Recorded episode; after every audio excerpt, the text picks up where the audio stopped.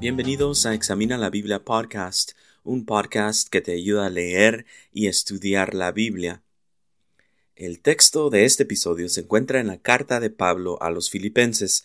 Estaré examinando el capítulo 2 de los versículos 5 al 8. Voy a leer de la versión Nueva Biblia de las Américas y dice así Filipenses capítulo 2 versículos 5 al 8.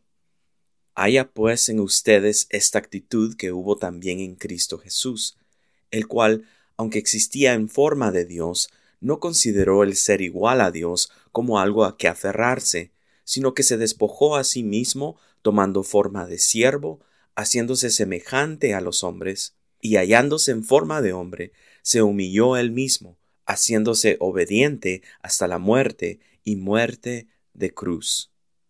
Pablo comenzó el capítulo 2 de la carta a los filipenses haciéndoles un llamado a la humildad, un llamado al amor, un llamado al servicio y una actitud humilde. ¿Por qué es que Pablo les habla sobre la humildad? Sería que Pablo haya dicho ¿Cómo creo yo o cómo me imagino que los cristianos se deben de comportar? No, no fue así. No era la imaginación de Pablo que los cristianos deberían caminar en humildad. Pablo en este texto fundamenta su argumento, fundamenta el llamado a la humildad en el ejemplo perfecto de Cristo Jesús. Entonces no está basado en una creencia humana, está basado en el ejemplo perfecto de Cristo Jesús. En el versículo 5 dice, haya pues en ustedes esta actitud que hubo también en Cristo Jesús. Ahora, estos versículos que estoy examinando en este episodio son parte de lo que se llama el himno de Cristo. Este himno de Cristo o himno acerca de Cristo cubre desde el versículo 5, o sea, Filipenses capítulo 2, versículo 5 al 11. Y en estos seis versículos vemos dos aspectos de Cristo. Un aspecto es la humillación de Cristo y el otro aspecto es la exaltación de Cristo. Entonces, como solo vamos a ver hasta el versículo 8, en este episodio nos enfocaremos en la humillación de Cristo. Vemos también que hay diferentes grados de humillación en este texto y vamos a ir viéndolos uno por uno. Primero vemos entonces que Cristo Jesús dejó su hogar. El versículo 6 dice, el cual, aunque existía en forma de Dios, no consideró el ser igual a Dios como algo a que aferrarse.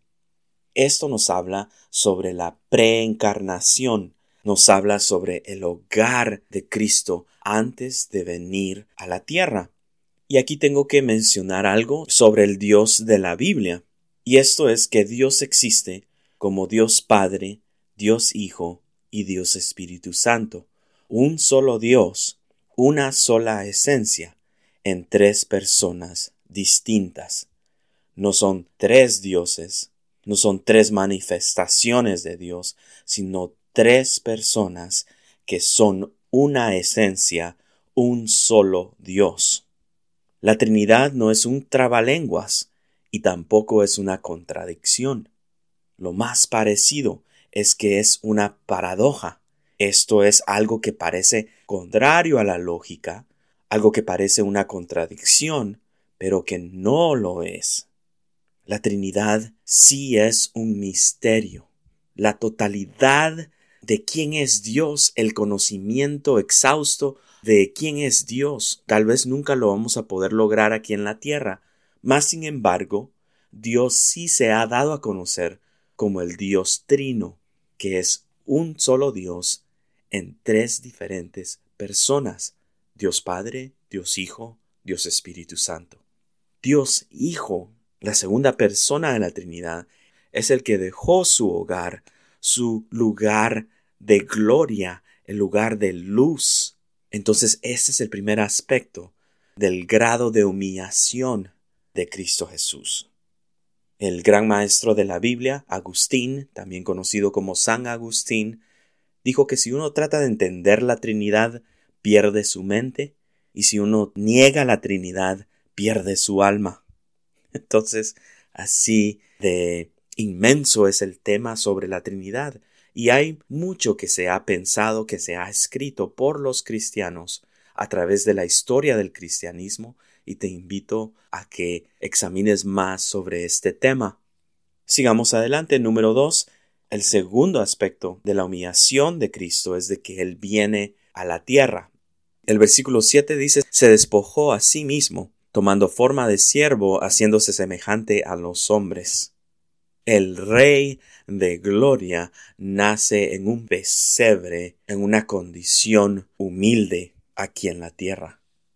Cristo Jesús viene de un lugar de perfección, un lugar santo, y viene a nuestro mundo, en donde existe pobreza, en donde existe enfermedad, dolor, muerte, suciedad, todo lo contrario de lo que hay en el hogar de Cristo Jesús. Continuemos, el tercer grado de humillación es de que Cristo Jesús llega a la tierra como hombre. Y aquí vamos a hablar de algo también que es bastante profundo, que son las dos naturalezas de Cristo Jesús. Lo que vemos en la encarnación, en esto que Dios se hizo carne, es que Cristo Jesús a su divinidad le añadió la humanidad. Los cristianos han pensado y escrito mucho acerca de estas dos cosas también, estas dos naturalezas del Hijo de Dios. Y, al igual que con la Trinidad, muchos han errado en su creencia acerca de qué es la Trinidad, quién es Dios, quién es el Dios de la Biblia, y estas dos naturalezas del Hijo de Dios. Uno de estos errores es lo que se categoriza ya hoy en día como la teoría de kenosis. Y cuando miramos la teoría de kenosis, estamos hablando que surgió hace unos 200 años atrás es relativamente nueva y ha perdido credulidad y ha perdido reconocimiento por teólogos y maestros de la Biblia. Esencialmente lo que la teoría de kenosis cree, y yo así lo había aprendido en un tiempo atrás, y la teoría de kenosis enseña que Dios Hijo no dio uso de algunos de sus aspectos de Dios y lo sacan del versículo 7 donde dice, sino que se despojó a sí mismo. Y esa palabra despojó, de ahí se saca la palabra kenosis. Y aunque este versículo si pudiera sugerir que algo así estaba pasando, que el Hijo de Dios no dio uso de ciertos aspectos de su divinidad, el resto de la Biblia nos enseña que Dios es inmutable, no puede cambiar, que Dios es el mismo ayer, hoy y siempre. Entonces, si Dios no da uso de algunos aspectos de su divinidad, entonces ya no es Dios, de acuerdo a la Biblia.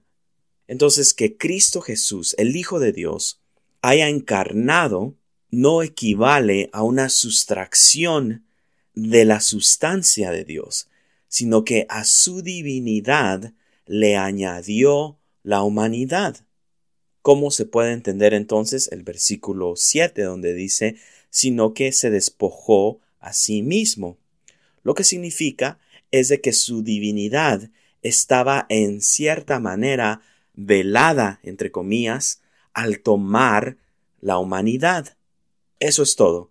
Pero Dios Hijo siguió siendo Dios aquí en la tierra cuando vino como hombre. Entonces, Dios fue a la misma vez Dios, 100% Dios, y a la misma vez hombre, 100% hombre. Otra vez, se ha escrito mucho acerca de cómo podemos entender mejor esto.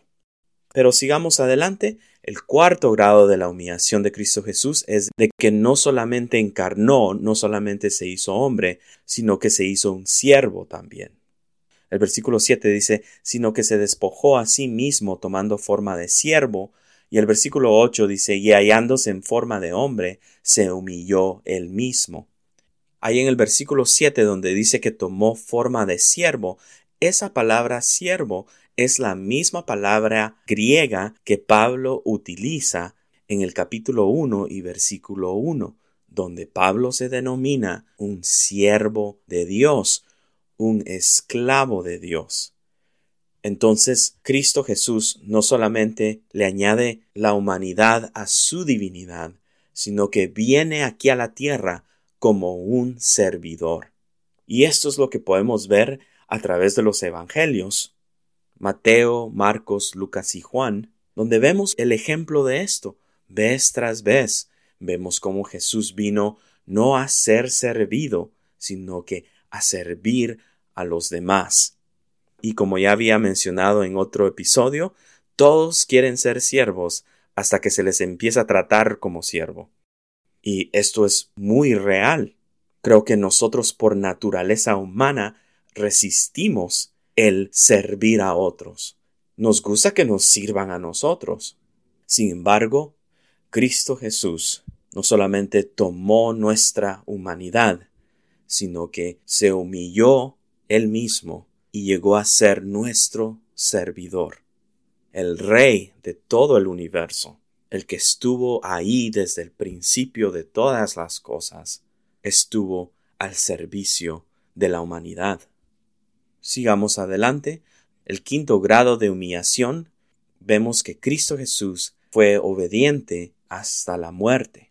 El versículo 8 dice, haciéndose obediente hasta la muerte. Y aquí vemos entonces la obediencia. La obediencia equivale a la humildad. La enseñanza de la Biblia es esta, que debemos obedecer a Dios, que debemos obedecer a nuestras autoridades, que debemos obedecer a nuestros padres. Y estas cosas no son tan fáciles como lo es fácil decirlo. El obedecer es difícil, porque obedecer es parte de lo que es tener humildad. Entonces, a alguien que le cuesta obedecer es alguien que no es tan humilde. Porque vemos que Cristo Jesús vino al mundo y obedeció perfectamente a Dios Padre. Continuamos adelante. El sexto y último grado de la humillación de Cristo es de que no solamente fue obediente hasta la muerte, sino una muerte de cruz. El versículo 8 termina y dice, y muerte de cruz. Y es en la cruz donde vemos la perfecta expresión de humildad de Cristo Jesús. La crucifixión fue introducida por los persas y perfeccionada por los romanos, la potencia mundial en el tiempo de Jesús. Y la crucifixión, por si no lo sabías, es una de las maneras más crueles que jamás haya sido inventada para causar una muerte lenta y dolorosa y que se utilizó para el castigo. La crucifixión en el tiempo de Jesús era reservada para los peores criminales y normalmente los ciudadanos romanos no eran crucificados. El orador romano Cícero dijo lo siguiente sobre la crucifixión, diciendo que el mismo nombre de la cruz esté lejos no sólo del cuerpo de un ciudadano romano, sino incluso de sus pensamientos, de sus ojos, de sus oídos. Y fue a la cruz donde Cristo Jesús dio su vida por rescate de muchos. Jesús fue a la cruz en obediencia a Dios Padre, y nosotros podemos sentirnos mal del hecho de que Dios Padre le haya pedido a su Hijo que fuera a la cruz, que sufriera lo que tuvo que sufrir. Y solo el hecho de que Él lo hizo, que Él obedeció, nos deja el mejor ejemplo que podamos tener.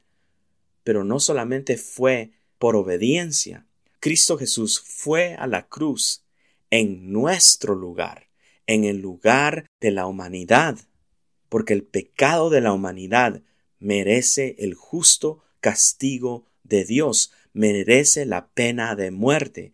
Y esa fue la pena de muerte que Cristo sufrió en la cruz en nuestro lugar por nuestros pecados.